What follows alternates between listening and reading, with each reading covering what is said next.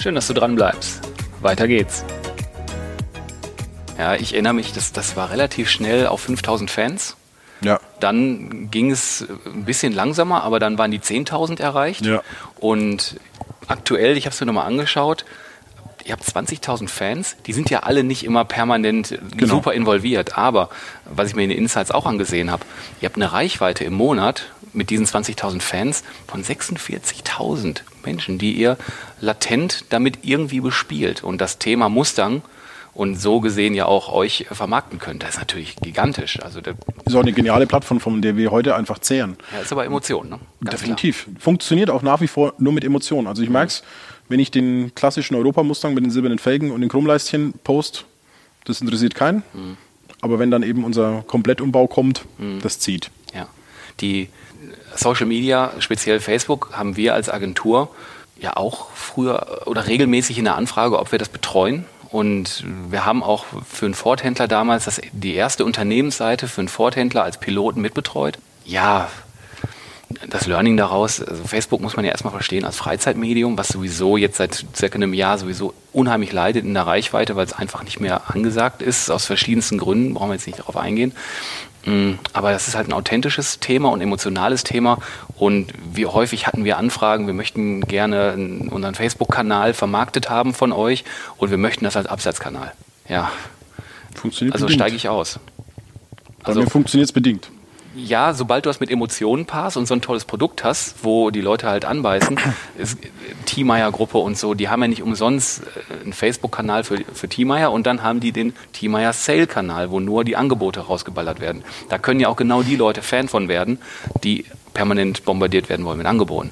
Aber sonst in der organischen Reichweite da, Das ist schwierig. Also Ist nicht, nicht das Richtige. nicht, nicht steuerbar. Also wir haben zum Beispiel Nissan GTR habe ich verkauft an einen mittlerweile langjährigen Stammkunden. Das hat nur funktioniert. Der war dabei, sein Shelby irgendwo anders in Zahlung zu geben. Der war, glaube ich, beim Nissan-Händler. Und am selben Abend habe ich einen GTR in die Tschechei ausgeliefert an einen Stammhändler und postet das halt auf dem Mustang-Kanal, einen GTR. Und dann schreibt er mir, also witzig, dass du einen GTR hast. Ich war heute beim Händler und der wollte mein Shelby nicht nehmen. Und dann war man beim Thema. Und seitdem funktioniert es regelmäßig. Und ist halt dann auch was, was natürlich neben dem Mustang-Kanal war, aber emotionales Produkt auch wieder. ja, ja, Sportwagen, dann kommen wir, jetzt machen wir mal so ein bisschen Schwenk in die, in die junge Vergangenheit. Mm, Zum letzten Interviewpartner von mir, Frank Levy, gibt es eine kleine Schnittstelle. Du warst 2017 auch auf der Silicon Valley Reise Genau. mit dem Jörg Knoblauch, mit der Tempus AG. Genau. Und da hast du natürlich auch, ich war ja ein Jahr später dann mit dem Frank Levy, mit der Levy Akademie da und ich habe eine ähnliche Erfahrung da machen dürfen. Das war schon äh, ein inspirierender Trip. Kannst, vielleicht kannst du da so zwei, drei äh, Dinge zu sagen, was ich da so. Ja, da muss ich nochmal kurz, einmal kurz in den Rückspiegel schauen, damit man die Entwicklung guck noch besser schon. versteht. Schulterblick? Da ist nichts, weil wir fahren ja Achtzylinder. Aufgrund dieser Starterfahrung mit der Insolvenz war ich stets, ist bei mir, läuft bei mir permanent so ein Business Model Check im Kopf, wo du immer abgleichst. Weil mein Vater hat ja quasi sein Lebenswerk aufgebaut und es war gedacht, dass dieses Lebenswerk ihm im Alter trägt. So war es ja auch früher. Aber die Zeiten haben sich ja da komplett geändert, weil wir sind so disruptiv und so schnelllebig in der heutigen Zeit, dass du eigentlich, ich glaube, wir nehmen mal, dass wir im Autohandel fünf Jahre planen können momentan. Und auf der Basis habe ich mir dann auch überlegt, mit dieser Investitionsdauer, auf die eine Immobilie amortisiert werden muss, was passiert mit diesem ganzen Autohandelsthema. Und daher, oder auch mit dem Automobil an sich, und daher war diese Silicon Valley-Reise für mich als USA-Fan und mit den Mustangs natürlich genial und ich habe das gesehen und ich war dann der Erste, der sich angemeldet hat und musste damit. Und das war insofern krass, weil du hast natürlich dann mit deinem deutschen Mindset, wenn du darüber kommst, so natürlich liest man dann ein Buch über Silicon Valley und weiß dann schon das eine oder andere, aber meine Geschäftsideen oder mein Vorhaben wurde jeden Tag aufs Neue disruptiert.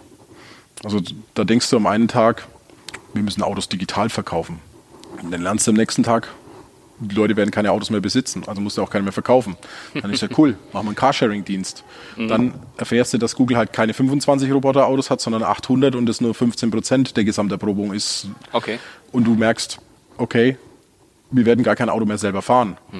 Und daher war das ein derart bahnbrechende Horizonterweiterung, mit der musst du erstmal klarkommen, wenn du dann wieder zurück in Deutschland bist Weil natürlich hat die Welt um uns außen diesen Speed teilweise oder besonders halt Silicon Valley oder dann die Hotspots im Nahen Osten oder in China. Aber das kommt ja jetzt zwei Jahre später, merkt man so langsam, dass, es, dass die Leute hier das merken, dass da was kommt. Mhm. Aber vor zwei Jahren hat ja noch keiner, sagen wir, da haben die Leute in Deutschland ja wirklich geglaubt, es gibt nur 25 Google-Autos. Mhm. Und das ist ja das Krasse. Es erreicht einfach nicht die Breite hier. Also ich war ein Jahr später da und du hast gerade gesagt, da ging es am einen Tag um äh, Elektromobilität und dann am anderen Tag hast du gelernt, so autonomes Fahren. In dem Jahr, wo ich da war, hab, war mein Learning mit, dass zum Beispiel Uber, die, die Carsharing oder, oder Ridesharing ja im weitesten Sinne machen, die arbeiten ja an der Kombination dessen. Die möchten gerne elektrifizierte Autos autonom haben, weil die neben ihrer voll digitalen App Menschen mehr anstellen wollen. Die wollen Natürlich. ja komplett, die wollen ja komplett nur das war noch bei uns auch so, da hat sich fertig. der amerikanische Einwanderer, nennen wir ihn jetzt mal, äh, in seinem Toyota darüber beschwert, dass Uber halt schlecht zahlt. Wir haben ihn konkret darauf angesprochen, weil das gerade da auch schon war ja, Uber war ja immer kontrovers. Mhm. Wir haben es natürlich dann ausprobiert, waren total Feuer und Flamme mhm. von diesem unkomplizierten, äh, von der User-Erfahrung. Und dann hat er sich da beschwert und dann habe ich zu meinen Kollegen, mir ausgestiegen und gesagt, der weiß gar noch nicht, dass der in zwei, drei Jahren gar nicht mehr da sitzt. Mhm. Ja, das ist, äh, das ist echt Hardcore. Also, ist, wenn man die Geschäftsmodelle da mal ein bisschen. Das ist jetzt auch das, was jetzt auf, wenn man jetzt gerade so die letzten Presseartikel über diesen, diese VW-Entscheidung zum Thema Elektromobilität und 100% Elektro anschaut. Jetzt wird es ja auch erstmal kommuniziert, dass mhm. zum Beispiel hier 240.000 Stellen bei Zulieferern und bei der Produktion wegfallen. Aber das ist ja nur bei der Produktion. Mhm. Und daher ist es hochbrisant. Hochbrisant, ja. Da kommen wir vielleicht gleich mal ja. mit, der, mit dem Fernlicht noch dran. Ja, 2017 hast du dann aber auch, ich weiß nicht, ob es unmittelbar damit zusammenhing, hast du dich ja noch für, für ein neues Thema entschieden. Das war davor, ja. ja. Das war davor noch.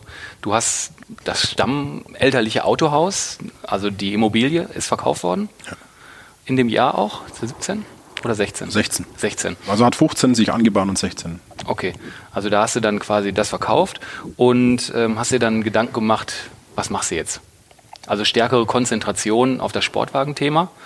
Du hast traumwagen.com gegründet und bist letztendlich nach Ulm umgezogen mit deinem Standort, den du jetzt auch nach wie vor hast. Was hat dich nahe oder wie kam es dazu und was hat dich bewegt? Vielleicht kannst du da, ähm, da mal einen Einblick geben. Die Frage hat mir jeder Kunde gestellt, jeder Lieferant, jeder Geschäftspartner. Ja, dann schieß los. Die Freunde wissen es mehr oder weniger. Aber es war jetzt nicht der einzige entscheidende Grund. Aber wie ich vorhin schon gesagt habe, ich habe ja diesen permanenten Business Model Check gemacht. Mhm. Hauptthema war, dass ich mir damals sicher war, dass das kleine mittelständische inhabergeführte Autohaus in der Kleinstadt auf mittelfristige Sicht nicht mehr überleben wird oder nicht gebraucht wird. Mhm. Dann gepaart mit der Investitionshöhe und der Tragweite mhm. äh, der Immobilie auch, habe ich mir überlegt, okay, was machst du mit der Immobilie? Mhm. Autohausimmobilien sind absolute Zweckimmobilien, die du ja. zu nichts anderem nutzen kannst. Also das habe ich alles abgeklopft, mhm. war eine Erkenntnis. Mhm. Dann hat sich im, so meinem familiären Umfeld musste ich ja auch irgendwann damit rechnen, dass meine Eltern mal kürzer treten wollen oder auch in Pension gehen wollen. Bei meiner Schwester hat sich auch eine gewisse Neuorientierung abgezeichnet, dass sie auch mal was anderes machen wollte noch. Meine Frau kam aus Ulm oder kommt immer noch aus Ulm.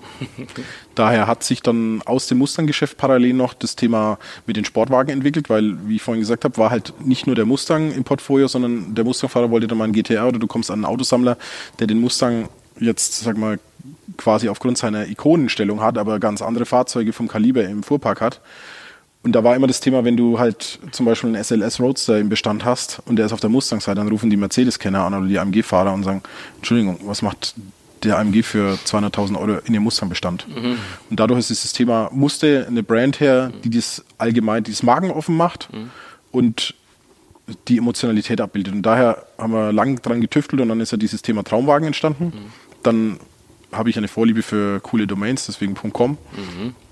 Und dann war in der Anfangsphase, hatte ich dann in der Oldtimer Fabrik in Neu-Ulm, also man kann das, für die, die es nicht kennen, es ist ähnlich der Motorworld oder dem Meilenberg-Konzept, einfach klassisches Industriegebäude, Backsteinoptik mit modernen Komponenten, oben offene Garagen, die man eben besichtigen kann und unten Mieter. Und das fand ich cool, weil ich auch in Gunzenhausen schon das vorhatte, so eine Begegnungsstätte zu machen, dass du Platz hast zum Verweilen, mhm sei es gastronomisch, also Restaurant oder sonst was, oder auch eben immer was zum Sehen hast.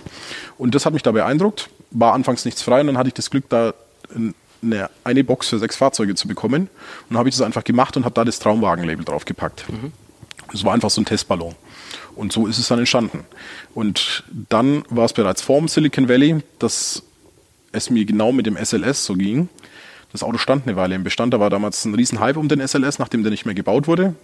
Riesen Preissteigerungen, aber das Fahrzeug stand da und keiner hat es gekauft. Und dann dachte ich mir, eigentlich sind wir doch alle, egal ob wir Sammler oder Händler sind, total unproduktiv. Da steht jetzt so ein SLS, es gibt Leute, die wollen den vielleicht mal einen Monat, zwei Monate, drei Monate fahren und danach versuchen sie den wieder zu veräußern oder er steht einfach in der Sammlung, weil sie gar keinen Nerv haben, das Auto zu veräußern. Und so ist die Idee mit dem Sportwagen Carsharing entstanden. Mhm. Und dann habe ich auf, aus dem Traumwagen.com eine exklusive Carsharing-Plattform gemacht, also das heißt in der Tagesmiete mit Monatsabo im Flatrate-Bereich, also im Grunde ähnlich wie es die ganzen namhaften Hersteller überall ihre Testballone laufen haben, bloß dass ich es markenoffen gemacht habe und vom Oldtimer bis zum Neuwagen. Also ich hatte ja vom klassischen Mustang natürlich bis zum BMW i8 oder dem Tesla im Portfolio, dann den Japaner, also sprich mhm. GTR, dann eine Corvette, also war unheimlich breit gefächert und habe das dann angeteasert. Mhm. Und das war auch eine interessante Erfahrung. Ja, schon äh, was ganz anderes. Ne? Also klar, du hast noch gehandelt, aber du hast ja vermietet dann sehr viel. Und das hast du, also machst du das jetzt noch genauso oder machst du es jetzt wieder anders? Wir haben das zurückgefahren. Ihr habt es zurückgefahren, okay. Weil die Erkenntnis aus dem Ganzen ist, dass zum jetzigen Zeitpunkt in Deutschland das Thema Besitz noch gegenüber Nutzen dominiert.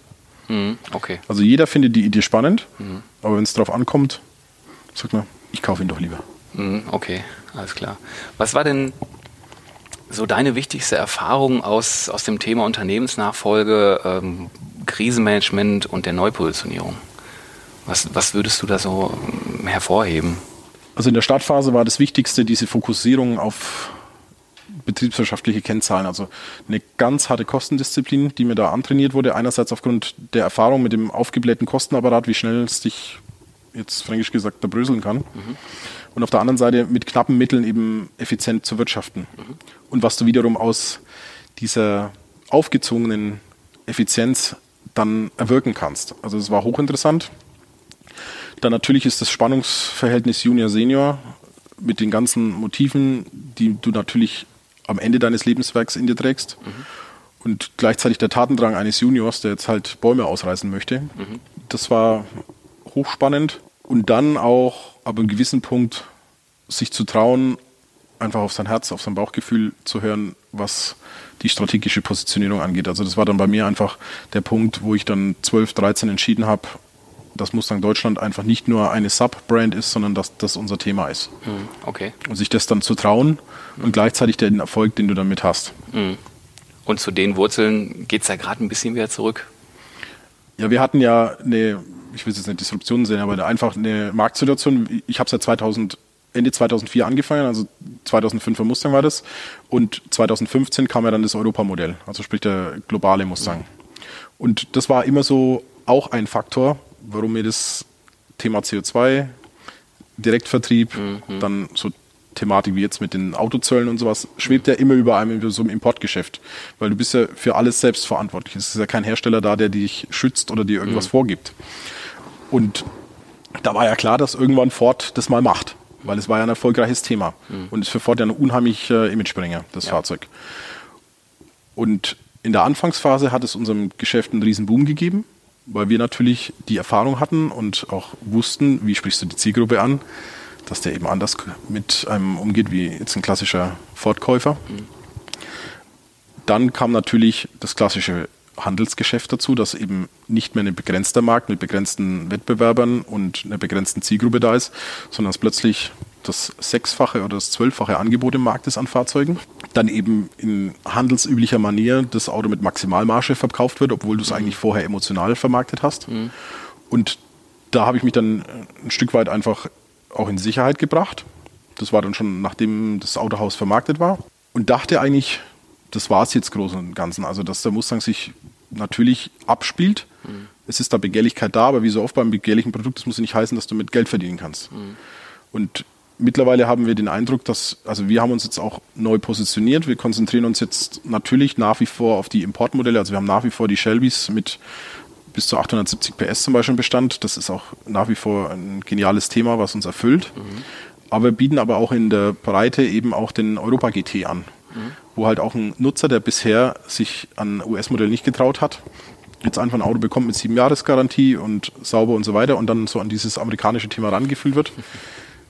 Viele von denen hüpfen dann auch nach, einer, sagen wir, nach vier Wochen, hüpfen die auf dem ersten USK-Treffen rum, was sie vorher nie für möglich halten. Aber es ist ein ganz anderer Einstieg und dadurch hat sich natürlich auch wieder eine breitere Zielgruppe ergeben. Und in der bewegen wir uns jetzt. Okay. Jetzt gucken wir mal nach vorne. Fernlicht, Lichthupe. Machen wir mal so ein bisschen Ausblick. Du hast in den letzten Jahren dein Unternehmen ja wirklich stark auf- und umgebaut und auf dich und deine Passion zugeschnitten. Das kann man ja schon so sagen. Wo geht die Reise denn da so hin? Kannst du da so ein bisschen Einblick geben? Also zum einen, was du da vertrieblich machst und vielleicht hast du ja Erfahrungen, die du weitergeben willst oder aus, aus den Erfahrungen was, was machen? Ich habe mir jetzt natürlich im Nach Nachgang des Besitzes einer klassischen Autohausimmobilie gedacht, was schaffe ich mir für ein Ökosystem? Und wir haben jetzt eigentlich in der Oldtimer Fabrik mit einem Sitz in einer Erlebnisimmobilie im Industriegebiet mit eingebundener Gastronomie und Oldtimern oben Restaurationswerkstatt und Folierer ein ganz interessantes Umfeld, weil wir nur ein Showroom haben. Wir haben dort keine klassische eigene Werkstatt. Wir arbeiten alles mit externer Logistik. Mhm. Und dadurch kann ich von der Kapazität sehr flexibel reagieren. Mhm. Ich kann natürlich mich auch, was Positionierung, Geschäftsfeldern angeht, schnell neu positionieren und kann Dinge auch ausprobieren, wie jetzt eben das Carsharing oder sei es die Vermietung oder auch eine Digitalisierung des Vertriebs. Mhm interessante Marketingmodelle. Und da testen wir natürlich momentan an, was funktioniert. Auf der einen Seite haben wir unser klassisches äh, Pferd im Stall, das ist der Mustang und es bleibt da auch. Den werden wir so lange machen, solange das V8-Endspiel noch ja. Geht. Wenn es elektrifiziert wird, sage ich heute unter Vorbehalt. Ich gucke es mir an. Aber da haben wir einfach ein, ein Umfeld, wo wir sehr viel einfach aus der Erfahrung wieder ähnlich wie damals mit dem Facebook-Thema. Wir probieren es einfach und dann kommt da Wissen raus. Mhm. Und das ist jetzt auch genau bei dem Punkt. Im Rahmen meiner bisherigen Selbstständigkeit oder dem ganzen Weg, den ich jetzt gegangen bin, hat sich natürlich viel Wissen und Erfahrung angehäuft. Und ich bin der Meinung, dass es jetzt einfach ein Punkt ist, was mir persönlich so ein inneres Sinnthema oder eine weitere Passion ist. Mhm. Ich möchte es jetzt weitergeben. Mhm. Weil ich habe natürlich durch die Autos Nachfolge, dieses Junior-Senior-Verhältnis, mhm. dann ähm, die betriebswirtschaftliche Sanierung, die Neupositionierung, Unternehmensverkauf. Mhm. Das ist ein Thema, was sehr vielen Unternehmern in den nächsten Jahren mit dieser Umwälzung mhm. bevorsteht. Und auch wenn alles glatt läuft, dann irgendwann musst du das Autohaus übergeben, vermarkten oder sonst was. Und dieses Wissen möchte ich weitergeben. Und wir werden da definitiv auch im Bereich Beratung, mhm. werde ich da was anbieten. Spannend, da wird man noch von dir hören. Und da bleibe ich auch dran. Das finde ich nämlich sehr spannend, weil du hast wirklich gelebt oder gelebt hast und die Erfahrung gemacht hast und das lebst und mhm. super authentisch bist. Also das, Sehr gern. da freue ich mich schon drauf. Zwei, zwei Abschlussfragen, auf die du wahrscheinlich schon wartest. Was glaubst du, erwartet die Autobranche in drei bis fünf Jahren, ganz komprimiert? Dein persönlicher Blick. Ich glaube, dass wir in, also dass wir in Zeiten des massiven Umbruchs leben, das brauche ich keinem erzählen. Mhm. Ich glaube, dass der Umbruch noch drastischer ist, als viele sich das glauben trauen. Mhm. Aber auf der anderen Seite in dem Umbruch auch neue Geschäftsfelder entstehen. Also ich glaube, dass diese schon angesprochene Investitionslänge einer Autohausimmobilie mit 20 Millionen oder sowas, dass das durchaus kritisch zu sehen ist. Allerdings wird es weiterhin Autos geben und wir werden irgendwo ein Geschäftsmodell draus machen. Also daher ist es. Jedes Risiko hat das weiß keiner von eine Chance in sich. Genau, also. aber wir müssen höchst wachsam sein. Höchst wachsam, das ist ein schönes Wort. Was glaubst du, wann du das erste Mal wirklich komplett in einem autonomen Fahrzeug unterwegs sein wirst? Hier in der Gegend. genau, meine Frage. In den USA ist es ja heute schon so, wenn man nach Phoenix geht. Ähm, ich glaube in Deutschland fünf bis acht Jahre. Mhm. Okay. Super, Christian, vielen Dank, ähm, dass du mir da redest. Noch, nein, nein, nein, nein, nein, noch ganz am Ende sind wir nicht. Was war das geilste Auto, was du je gefahren bist? Von Petrolhead zu Petrolhead. Hört auch keiner zu gerade da ich natürlich sehr viele Autos gefahren bin und die auch immer emotional waren. Ich sage mal zwei, die mich am meisten bewegt haben. Einerseits die Erfüllung meines ursprünglichen Mustang-Traums, mein 68er Big Block Fastback, den wir restauriert haben. Der blaue, ne? Das der blaue. Traum. Der heute noch unsere Webseiten, beide ja. Webseiten ziert. Ja, ja richtig. Definitiv. Mhm.